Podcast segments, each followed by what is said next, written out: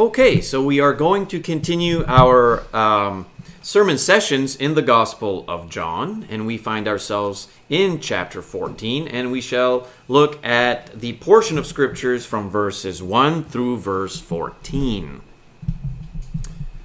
Of course, the theme of our Lord's ministry continues forward here more so accurately to uh, the immediacy of his circle, the apostles, his chosen few around him, away from what was the public ministry in chapters prior, now more so directed, of course, to his disciples. And they will need the information in which he will deliver to them in comfort because they will be found, of course, with anxiety with worries, with concerns, and things to take place as the Christ had been speaking was necessary in regards, of course, to his coming death, to which he is always in control and has allowed it through his authority, made it permissible for the salvation of mankind. And though mankind at this time, in this account, of course, thought themselves to be in control of his death, because his death because they were plotting against him and things of that kind he was always in control. And we've seen those things. And that's reassuring to our faith that god is indeed in control.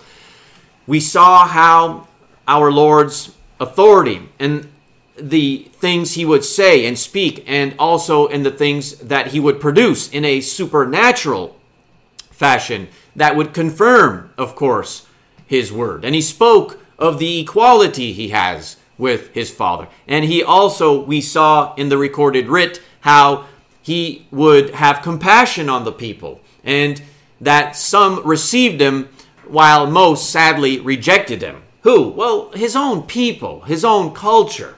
And through the socio political oppression of the Sanhedrin, in which they couldn't get along prior to him, now they are indeed cooperating in order to remove the Christ from this earth. And we saw the growing hostility from these religious leaders, the Jews, and um, bringing forth this moment in the immediate context in our session last week. Sadly, unfortunate, the heart of Judas, one of his close associates, turning against the Christ because of his inner greed and various other uh, character flaws that he would practice, uh, betraying the Christ now. And we are, of course, within the hours, the, the, um, the death uh, of our Lord and Master would be taking place. But there is information to be delivered to his apostles that would give them comfort, give them at least uh, a guidance moving forward in what would be happening and how they are to receive it. So, anyways, with all that said, let's get into the text and see what is revealed. Do not let your heart be troubled. Um, again, we can understand that concept very well. We, all of us, at one time have found great comfort, guidance, security, refuge in someone perhaps in our lives a caregiver of sorts, perhaps mom and dad, right? Uncle, aunt, grandparents, whoever, perhaps an instructor, a teacher at school. And the thought of one's departure that we put such uh, uh, trust in uh, can be a, a, a, a quite scary uh, concept to grasp.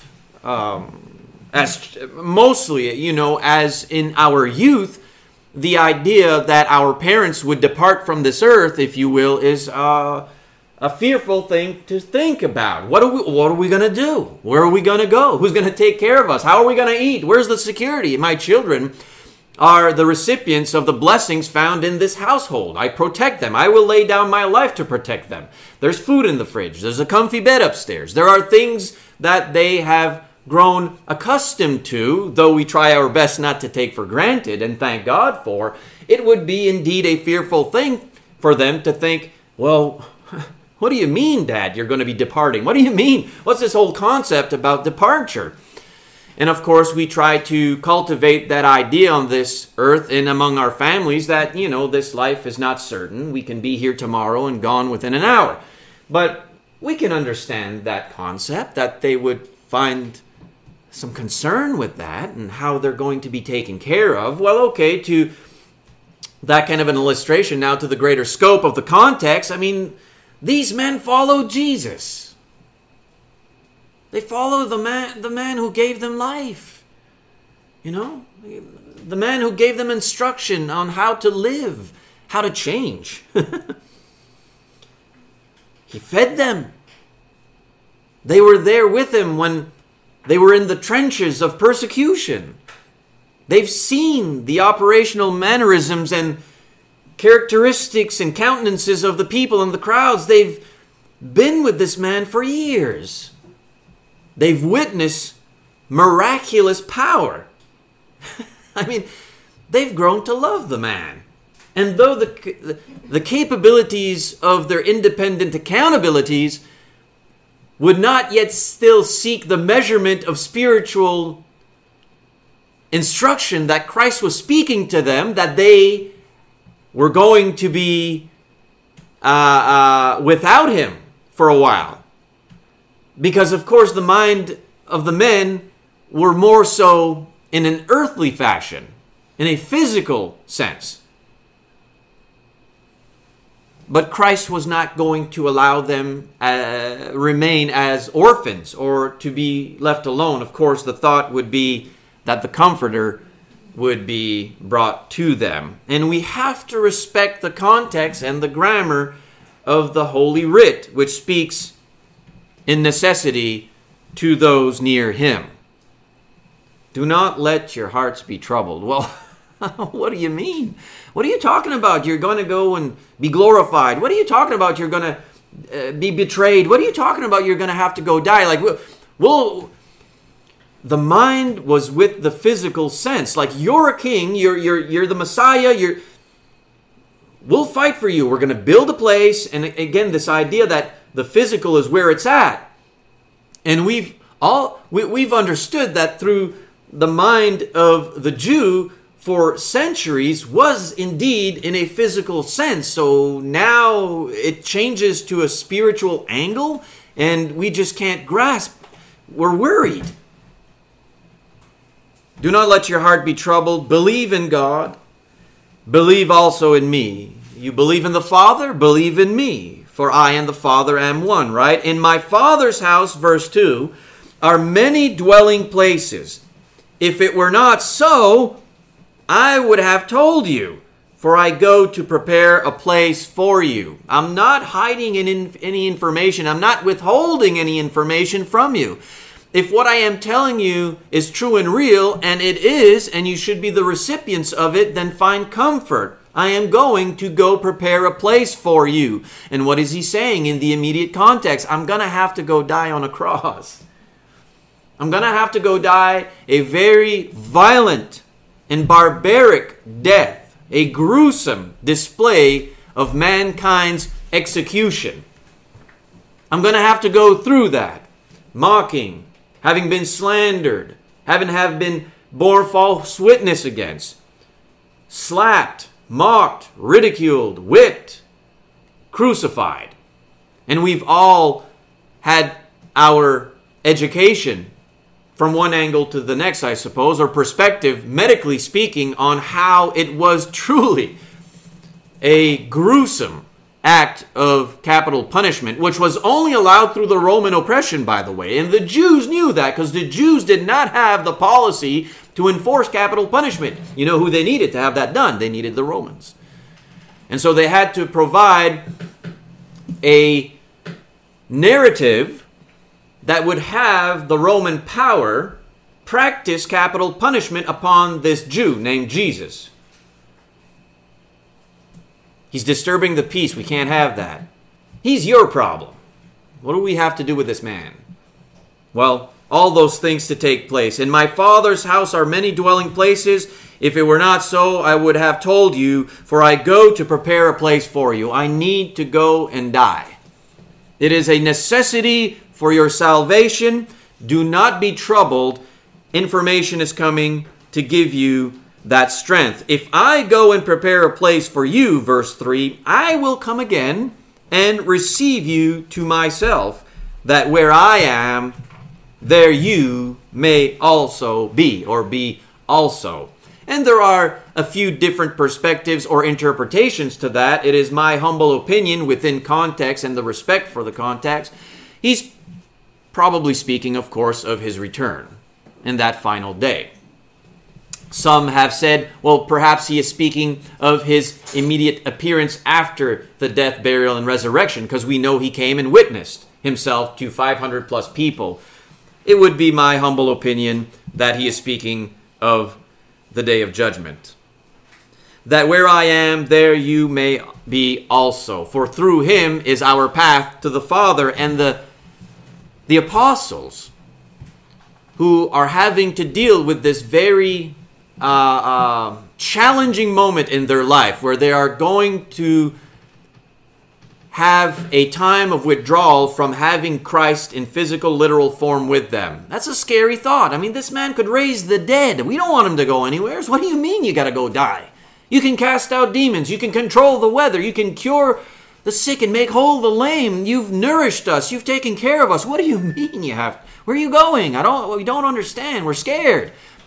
Be comforted. Don't lose hope here. I'm going to go and prepare a place for you. There is a purpose to why I am going to die. And if and that's a difficult thing to grasp because we human beings have the tendency to worry on the storm instead of remaining focused on the Christ. The Christ has been in control of everything thus far. They've been trying to murder him now for a while, and yet here he is walking and speaking to them. Why? He knows, and he's in control. Sometimes we tend to think in our own lives, with all the chaos that may come around it in such a fallen world, we lose focus. We get discouraged. We get depressed. We find great deep sorrows. Remain focused on the Christ. He certainly is and has prepared a place. It needed to take place. How could he have prepared a place without the sacrifice? He's speaking to his people. And you know the way where I am going. Verse 4. How so? Well, he's been telling them what's going to happen. He's been telling them what's going to happen. And of course, Thomas here in verse 5 says to him, Lord, we do not know where you are going. How do we know the way? The mind is set in a physical worldview. They have to look further and farther within the spiritual realm of things. We do not know where you are going. Where's the path? What do you mean? You have to go do this and that. You have to die. What are you speaking of? How do we know the way? Well, Jesus, of course, says to him in verse 6, which is a very powerful verse, is it not? We commonly speak this verse and quote this verse I am the way. and the truth and the life.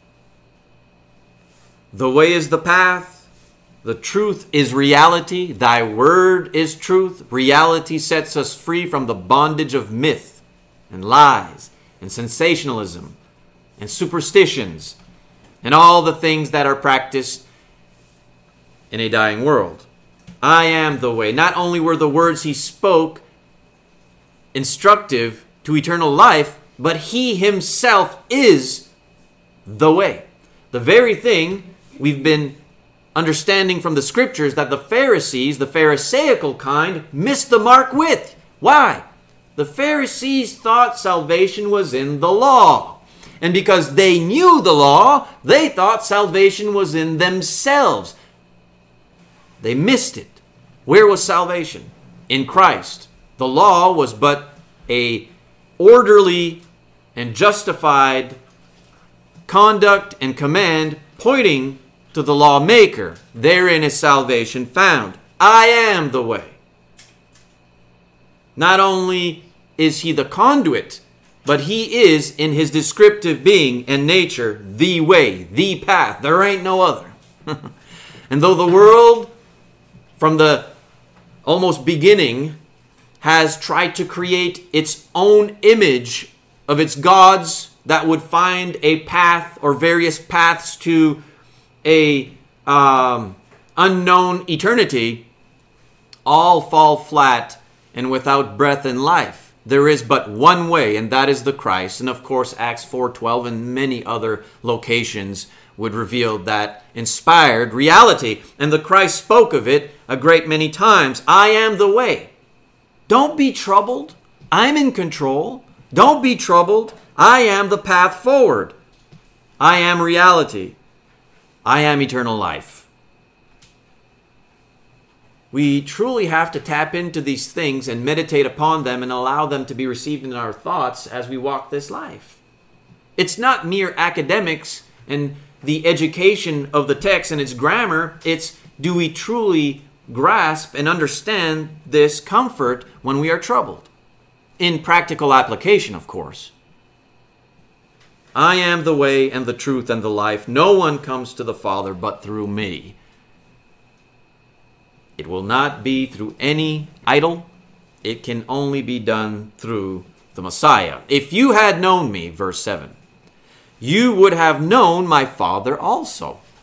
Remember the teaching and defense he gave in regards to his equality to the Father, deity, divine. From now on, you know him and have seen him. You believe in the Father, believe in me. I am the way. You seek to see the Father? You have, if you have seen me. Philip says to him, Lord, show us the Father, and it is enough for us. it's interesting how we think, don't we? And we shouldn't be so critical of our dear brother Philip or Thomas or even Peter prior in last week's session. we at times allow ourselves to be enamored too much, so much so that we lose the priority of a spiritual worldview, a spiritual sight. Lord, show us the Father, and it is enough for us. Philip, dude, man, you've seen a man dead for four days in a tomb being raised. I mean, I, we read the accounts. We haven't seen it with our eyes. We read these accounts and we believe these accounts because we can prove these accounts to be true within the evidence found within the book. Imagine having walked on this earth with him 2,000 years ago and have seen a man you know to have been dead four days raised. I don't know, man, who this man is, but I'm going to follow him. I'm going to follow him. Why? Because I don't want my loved ones to perish without this man around. I want this man around to bring him back from the dead. And we all know that angered the Sadducees a great deal because the Sadducees don't believe in the resurrection. And when they saw that Lazarus has been raised from the dead, uh oh, let's murder Jesus. That's the solution. Here's Philip saying, Lord, show us the Father. And it is enough for us. Enough. Dear brother Philip, man, you've seen Jesus cast out demons, control the weather, make whole the lame, cure the sick, raise the dead. He knows your inner heart and being, and He spoke it. But yet, that's the way we think, at most times, from what we see with our eyes before us. And of course, a bit of an excursion and thought we are called to be good stewards of what we see with our eyes and have. Certainly. And it is a blessing for the comforts we receive in this physical realm food, shelter, clothing. But there is a priority, which is the spiritual realm and the eternity that comes in the next life that we should have our focus on at all times. Jesus says to him in verse 9, Have I been so long with you, and yet you have not come to know me, Philip? We have Thomas who don't know where he's going. Who's claim, he says he don't know the way. We have Philip asking for a sign of sorts. Jesus says, Have I been so long with you, and yet you have not come to know me, Philip? He who has seen me has seen the Father. How can you say, Show us the Father? You're not thinking right, man. take a step back. Take a step back. Look at all look look at the big picture here. I've been with you guys in ministry fully functional for 3 years. Every day we've been together. I've nourished you. I've given you the words of eternal life. You've seen me expose and refute the religious oppression and tyranny of the Sanhedrin, to which I am seeking to have you removed, withdrawn from the clutches of such corruption. You've seen the miraculous powers which activate a confirmation that I am indeed sourced from a divine location. Have I been so long with you, and yet you have not come to know me, Philip? It's sad, isn't it, that at times we are with individuals in our entourage, perhaps friends or family, co workers, neighbors, and truly we have not been perhaps paying attention to recognize who the individual truly is. That maybe can be sourced in at times we don't listen. Maybe we need to listen a bit more and observe. You know, people tend to reveal who they are after a while, right? Look at their countenance. Look at their face. What words are they saying? How are they saying those words? What fruits are they producing? Is it in righteous productivity or unrighteous productivity? Philip, have you not been paying attention to the man you've been following for three years? He is the way, the truth, the life. He who has seen me has seen the Father. How can you say, Show us the Father? Do you not believe, verse 10, that I am? In the Father and that the Father is in me? Pay attention, friends. The words that I say to you, I do not speak on my own initiative, but the Father abiding in me does his works. Three important words to highlight words does works. The Father and the Son are one as the Spirit. Three in one. Monotheistic. One God in three persons, right? Philip, have you not been paying attention? The words that I say to you, I do not speak on my own initiative. The instruction that would have been proclaimed is in line as one with the Father. Words, works. Two important categories we must respect and honor and receive. Believe me, he says in verse 11, that I am in the Father and the Father is in me. Otherwise, believe because of the works themselves. Isn't that interesting? If you cannot have the complete and genuine, authentic faith that is required, which would have you both understand the words and the works at the very least. Judge me on the works.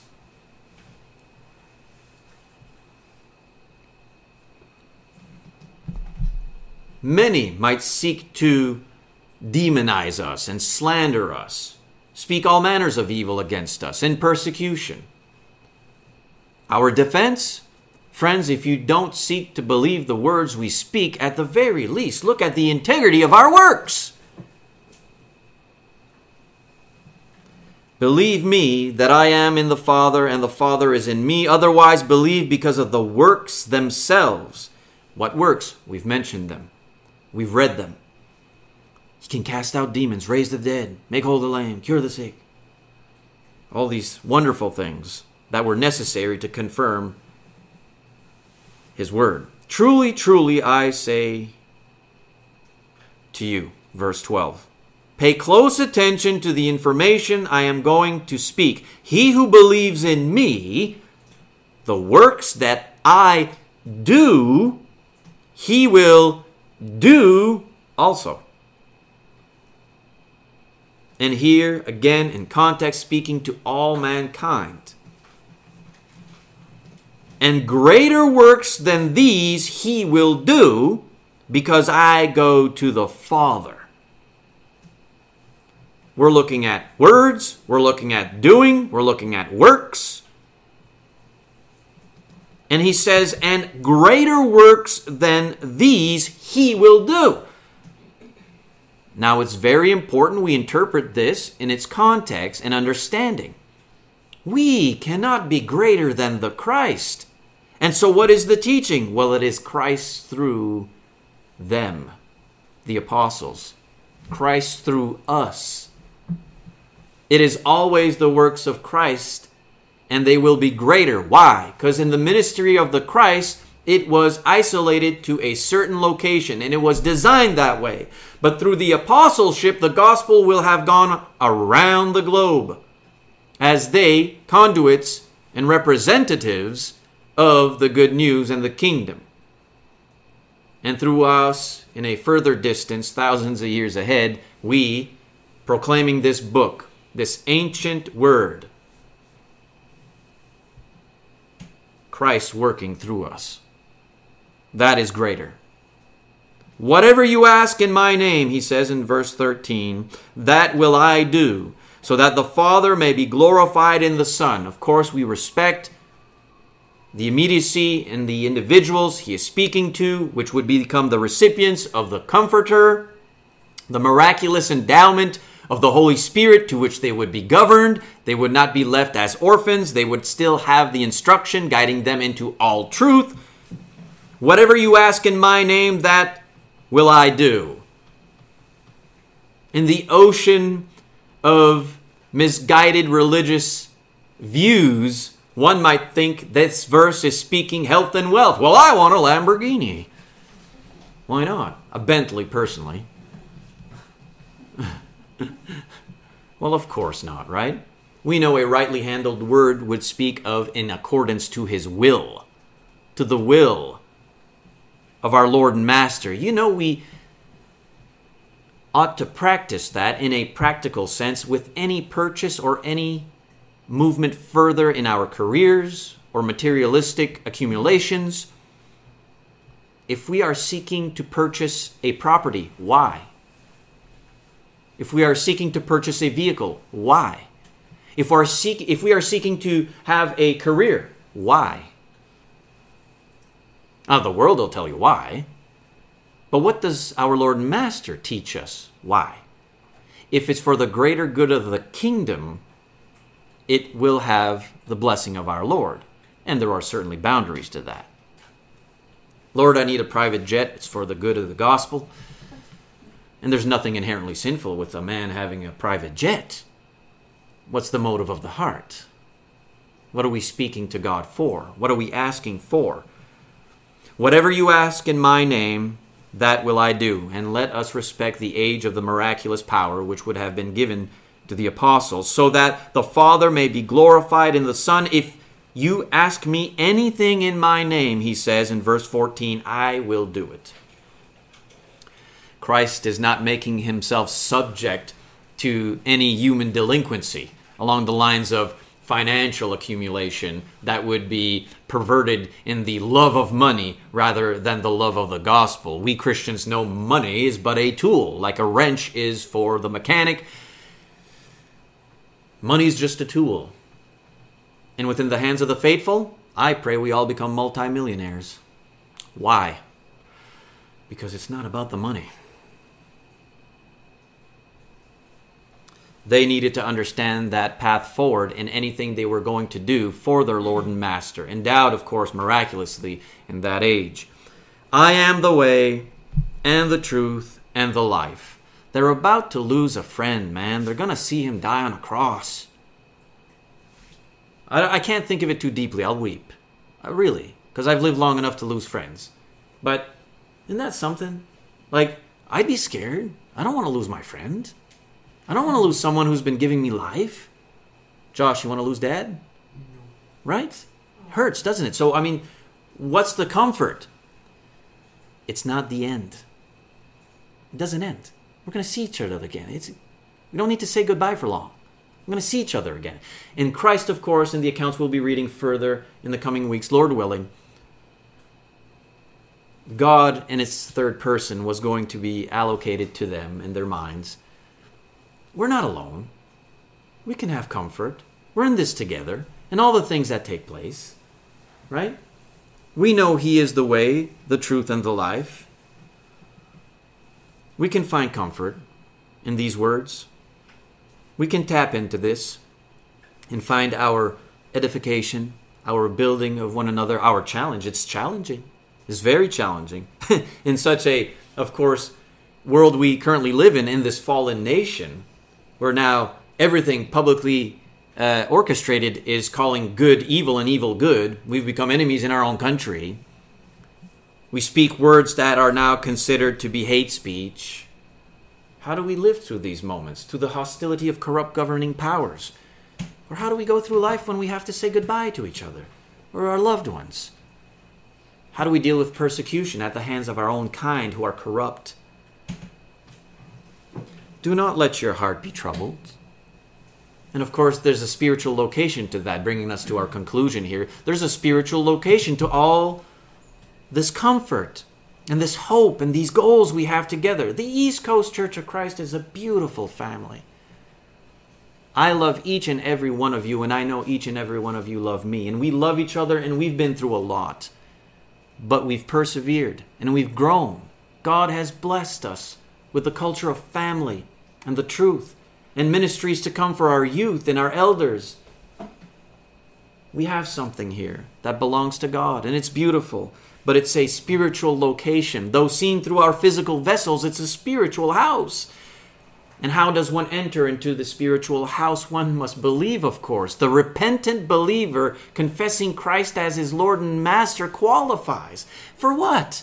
For the forgiveness of his sins, to become a legal citizen of the kingdom when he is or she is immersed, plunged, dipped, submerged, buried, clothed. Born again, out of water and the Spirit. And we've seen those things happen, haven't we?